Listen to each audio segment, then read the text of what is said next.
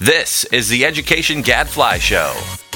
name dropping thing. How annoying. That's like such a DC thing to do. Yeah, you're a DC person. I know. I can't help it. I can't help it. I know. DC person. What does Gadfly say? Hello, this is your host, Mike Petrilli of the Thomas B. Fordham Institute here at the Education Gadfly Show and online at edexcellence.net. And now, please join me in welcoming our special guest for this week, the Mbappe of Education Policy, Matt Chingos. Matt, welcome to the show. Thanks for having me. All right, Matt is the director of the Education Policy Program at the Urban Institute. Also joining us, uh, the I don't know referee, the Referee? Brandon. Nobody Wright. likes a referee. Come on. But Brandon did win our office pool uh, for the I World did. Cup. I You know. Brandon organizes all of our office pools for various sporting effects and, and wins all of them. that, that is that is true, but I swear it's on the up and up. It's, Uh-huh. on the up and up. It's suspicious. Sure, it is. There's no connection here. Uh, no. Yes. Mm. Well, I was pulling for Iceland, so I uh, was disappointed pretty quickly. Uh, yes, indeed, you you would be. Well, so yeah, Mbappe. I guess what he's the latest teenage sensation, huh? I mean, I- Andrew, our producer, was telling me the fir- first one to first teenager to score a goal since Pele. Wow, impressive. Did, were you excited about the World Cup? Did you tune in at all Not really. after Iceland? finished out? You're, you're not. Yeah. Mbappe is on the French team. Uh, on the French team, yes, I have to admit, I, I did not watch a whole lot either. Because yeah, I mean, without the Americans, uh, my Italians weren't in it. Uh, then like Argentina, they were out early. But I will say, I know everybody's saying what an amazing World Cup, and it was. It was exciting, right? It was uh, surprises and Yeah, great, yeah, it was- great it was fun. games, It was and fun. yeah. Uh, a nice uh, change from perhaps some of the uh, other things going on in the world right now. Sports are always a good distraction. A nice respite. All right. Well, hey, we got lots to talk about here. Let's have our Ed Reform update.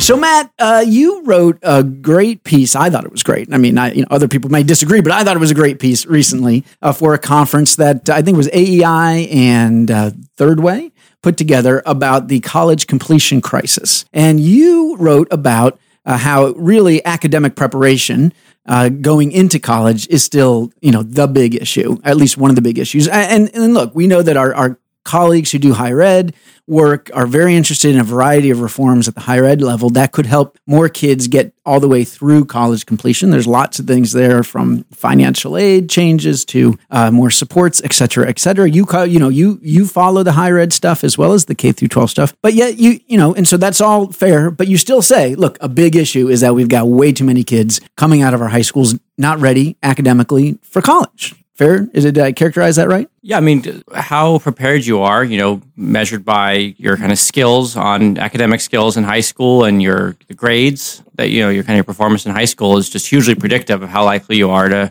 to complete college. So yeah, of course we should do all we can to help people who show up at college unprepared still be successful. Yeah. But if we can we can't go back in time for those kids, but in a forward-looking way, I think it's why I'm passionate about both K-12 and higher ed work Yeah. because making progress on the K-12 side can have payoffs on the higher ed side as well. So I've, I've been writing some about this as well. I had a piece that, uh, a long piece for those of you interested in long reads about where education reform should go next. Uh, and when you look at the data, my, my take is that from a variety of sources, you could say, all right, maybe about a third of our students uh, are making it through the K 12 system and out the other side and ready to succeed in post secondary education, either, you know, traditional four year degree or something more technically oriented. A third. Maybe it's a little higher, maybe 40%. Uh, and then you've got another third who are going to college. Because keep in mind, something like two thirds of kids matriculate right out of high school into college, but close to half of those kids go in unprepared. Uh, and then the other third don't go at all, at least right away.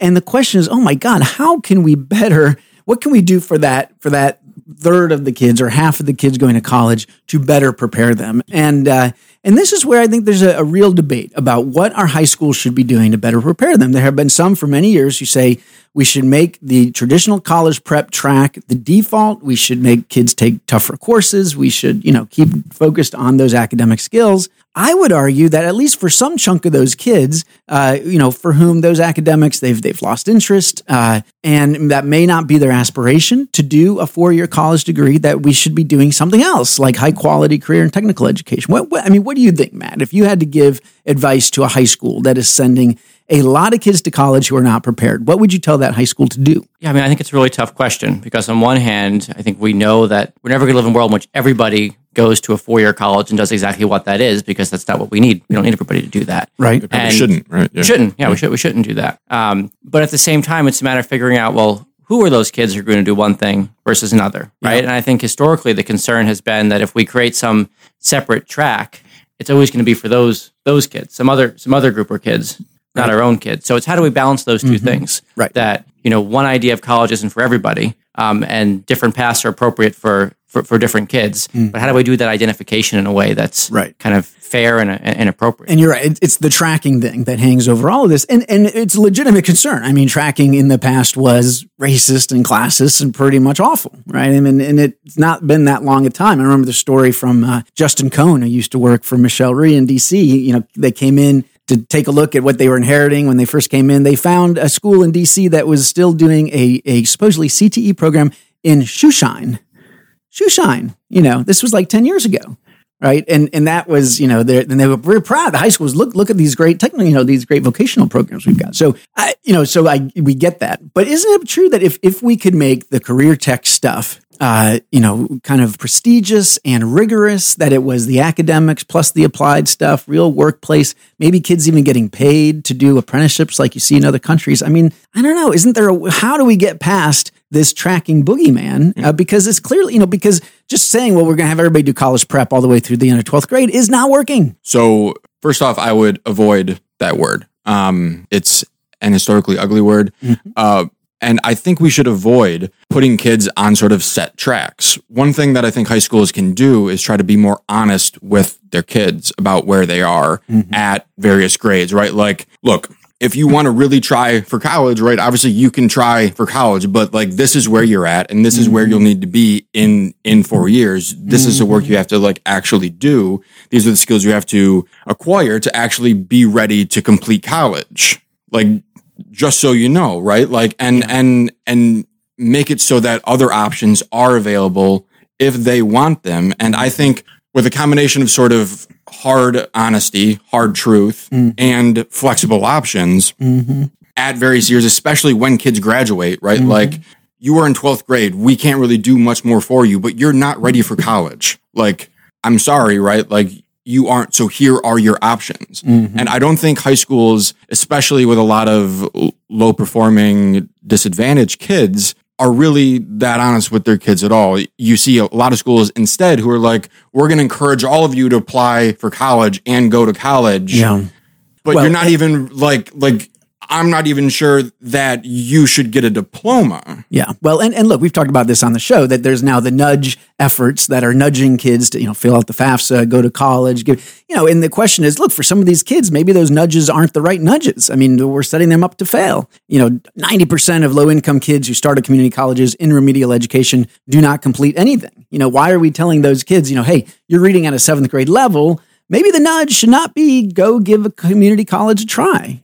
I mean, I don't know. How, how do you think about all this stuff, Matt? I think the hard t- hard thing is understanding what someone's like inner potential, right? If we observed everyone's potential, well, then we want all kids to realize their potential. Yeah. And some kids just need a little nudge, right? You know, upper middle class kids have their parents fill out all these forms for them, Yeah. make sure they do their college application. So why would we take that away or not want to help a you know lower income kid do that? But if at the same time, if we know there's, there's some kids who aren't going to benefit from some experience, Mm-hmm. well, then we would want to dissuade them from that. But the problem is we don't ever observe that, Mm-hmm. right? This stuff is so tied up in in in racing class, it's kind of hard to get away from that. I mean, I, I think this probably ought to be part of a broader conversation about high schools in general. Mm-hmm. You know, so I, uh, my colleague Kristin Blagg and I wrote a paper a few years ago called Varsity Blues, Mm-hmm. looking at achievement in high schools. And basically, if you look kind of long term at both the long term NAEP and the more recent Mm-hmm. NAEP, you see we've made all this progress, maybe not the last decade, but longer term in fourth grade, eighth grade. Yep. math and reading Yep. scores. But it all goes away Yeah, in it just 12th hits a grade. wall. Yeah. And people have made excuses. They said, oh, it's because more kids are graduating. We went through all these excuses Yeah. people are making and found really no strong evidence for any of Yeah, them.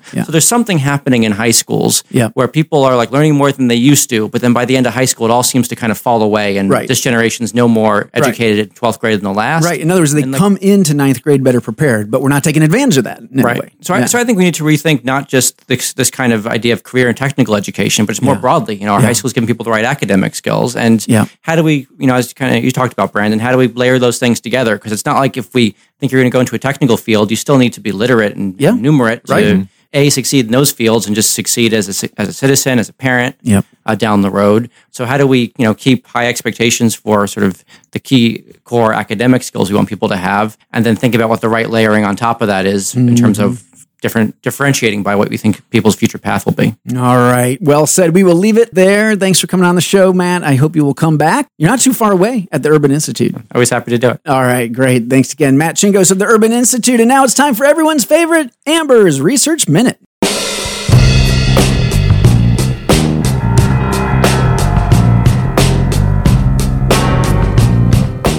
David Griffith, welcome back to the show. Hey, thanks for having me, Mike. You're not Amber. Uh, true. Wow, you're on a roll today. I am sharp. You know, they say that that in the summer the heat makes our brain go slower. So I'm just proud that I'm able to uh, to point these things out. A- Amber is laid up at home with a bum ankle. yeah, yeah, that's what I heard. Yeah, poor Amber. So our thoughts are with you, Amber. Get well so that you can come back and tell us about research studies. But David is here to do it in your place. So what you got for us today? Well, Mike, uh, today I've got uh, an interesting study about New Orleans, someplace that has never been studied before by education reformers. Yeah. Uh, no, or, but or by Doug Harris. Yes. Doug Harris. Yeah, no, the study's by Doug Harris um, and and Matt Larsen, and its uh, its title is "What effect did the New Orleans school reforms have on student achievement, high school graduation, and college outcomes?" Ooh, yeah, you're singing my song now, David. This Yeah. is exciting. Yeah, so those, those Because last- we've had a lot of debate on the show and elsewhere about short-term test scores versus these long-term outcomes. Yes, and and that is that's what's exciting about this study is you know they were able to they've done you know analyses like this have been done before, but they're able to add some new outcomes uh, and basically you know look at the long term effects. Um, and and so basically, not to, to skip to the end here, um, est- they estimate that the reforms increase student achievement, meaning math and and, and reading scores, um, by about 11 to 16 percentiles.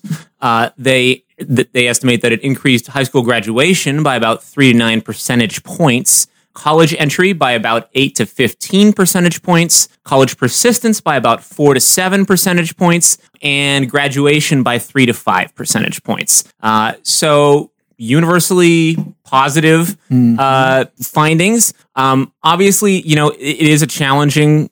It's a challenging thing to study, right? Because there was a big hurricane, um, and so you know they kind of go at this a bunch of different ways to try to convince readers and convince themselves that they're really finding an effect here. Um, I mean, there's some interesting. I don't want to get too wonky with it, but there's some interesting things. For example, they worked with the Census Bureau, and and they are fairly confident that the students who returned to New Orleans um, were actually uh, lower performing than the ones who left. Um, so- And, and never came back. yeah, never came back. Exactly. so it's you know it's not like some sort of positive selection effect here. Yeah. And, but the, you know they do different things. Uh, one of their analyses they only look at the kids who came back. Uh, another one they try to do you know they look at the schools before and after the hurricane. Mm-hmm. So there's different ways to try to get around this. Um, but if we're being honest, it is challenging. Nevertheless, no matter how they do it, they basically come up with a positive impact. Mm-hmm. So and, and it seems to have extended all the way into college. And these are all these statistically significant They're, impacts. they're all statistically significant. Yeah. Mm-hmm. So now uh, I'm trying to think about how some of our friends uh, who have been claiming Yes. that there is this disconnect uh, between test scores and long term outcomes, especially in school choice programs. Of course, school choice a big part of the New Orleans reforms. Uh, perhaps they'd say, well, the test score impacts looked larger than some of these long term impacts. Right? Yeah, I mean, I think it's reasonable to assume that the test score impacts are a little larger than the long term impacts, right? Like it's you wouldn't, you know, we don't. Nobody is really arguing that test scores are a perfect proxy for long term life success. Yeah. um, but that's that shouldn't be the standard. Yeah. Um, so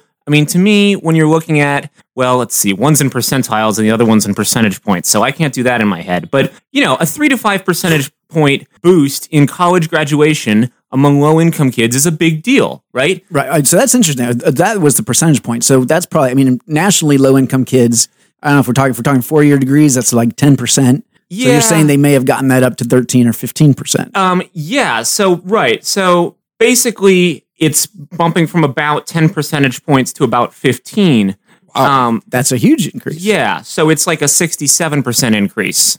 Potentially. Yeah. Potentially. I, I mean, I, I think, you know, I wouldn't take that to the bank, right? But it is a large, relative to the number of kids, Yeah. um, in terms of the proportion of kids, it's very significant because not many of them were going to college to begin with. Yeah. All right. So what, what do you guys think? Uh, set aside this this my, my obsession with test scores Yeah, versus yeah, long term sure, outcomes. sure. Let's talk All about but other obsessions. Let, us say the you know the question is all right. So we have good evidence that New Orleans something very good happened in New Orleans. It got written up in the New York Times. David Leonhardt, by the way, uh, his, his daughter, uh, classmate of my son's uh, small DC world, uh, and uh, and you say okay, so New Orleans is. Uh, I, I, I just did the name dropping thing. How annoying! That's like such a DC thing to do. Yeah, you're a DC person. I know. I can't help it. I can't help it. I know. DC person. I'm, I've been trying to influence the way he thinks about these things. I don't think I've had no success yet. But anyway, uh, so question, of course, is can we export any of these reforms to other cities? right? Yeah. I mean, should should every other city follow the New Orleans playbook, including going 100% charter schools? I mean, is is this compelling not gonna- evidence to you? Yeah, i man. Like, I don't think that's even like a realistic outcome. Why not? In some places it is, right? Some district is just going to go 100% charter. Well, I mean, we've got cities like Detroit that are already at fifty percent. DC is at fifty percent. I mean, that. I mean, there's certainly, uh, you know, some big cities around the country where you've got big chunks of kids, and the question is, should we, you know, if you've hit forty or fifty percent, should you try to go all the way to hundred? You know, and do the other things that have happened in New Orleans: common application, a very stringent, rigorous authorizing. You know, some work that they've done around transportation and special ed and yeah, so the- discipline and I mean, all the tho- rest. Those last couple for sure, right? Like you have to have a common application. It's absurd that some places Yeah. with you know don't have this yet. Please, please, just create one. Um, you know, and and and and obviously you need account. I mean, not okay. I think it's obvious that you need stringent accountability and authorizing. Yeah. Um, like to the central question. I mean, this debate was hot, right? Kind of a couple years ago, and now it seems to have maybe just been displaced by other things. Um, I think the difference between 75% charter and 100% charter is more significant than the difference between say 25 or 50 Yeah. and 50 per- Yeah. right cuz Yeah. getting it's you know it's almost like renewable energy or something right like getting that last like 15 to 20% where you have a system that truly doesn't leave certain communities underserved Right. right so i mean i do think there's a case for for example here in DC right having one traditional public school that doesn't move and will accept kids you know in in every sort of neighborhood right but i personally think you could drive the number of charters up higher before you really started to encounter any drastically new logistical difficulties that we're not already dealing with at 47% Yep. But I guess the, the the flip side of the question is: Should we give up on urban districts? how is that the flip side That's of the question I mean, that's oh, a I flip see side. you mean traditional yeah right. traditional, right okay. urban public right. schools. i was gonna go with no no, that- that's all I say. If you're going to go like more and more charters, then you're saying because these urban districts are hopeless. You know, New Orleans before the storm was corrupt. It was broken. It was horribly performing, and people had tried to fix it. Yeah. I remember you'd hear about these superintendents who uh, was it was it Rudy Crew who went down there, and he had to have like you know the FBI guarding his life. I mean, it was the crazy stuff, right? And and maybe it's not that bad in other places, but it's not that different in some other places. there were eight superintendents in 11 years Yeah. You know, look, Tom Boasberg is retiring from Denver. People say, well, it's something, it's working in Denver. Okay, I'll give you Denver. We've had some promising reforms in the district in Denver, maybe in DC public schools uh, before all the scandals. Uh, I, there's not many more to point to. right? I mean, if, if you are a mayor, if you're a business leader in a city, if you're like, wow, the future of our city, we've got to improve our schools, do you keep trying to fix the urban district or do you look at New Orleans and say, screw it, let's just do charters? But like, how do you how do you actually pragmatically do that?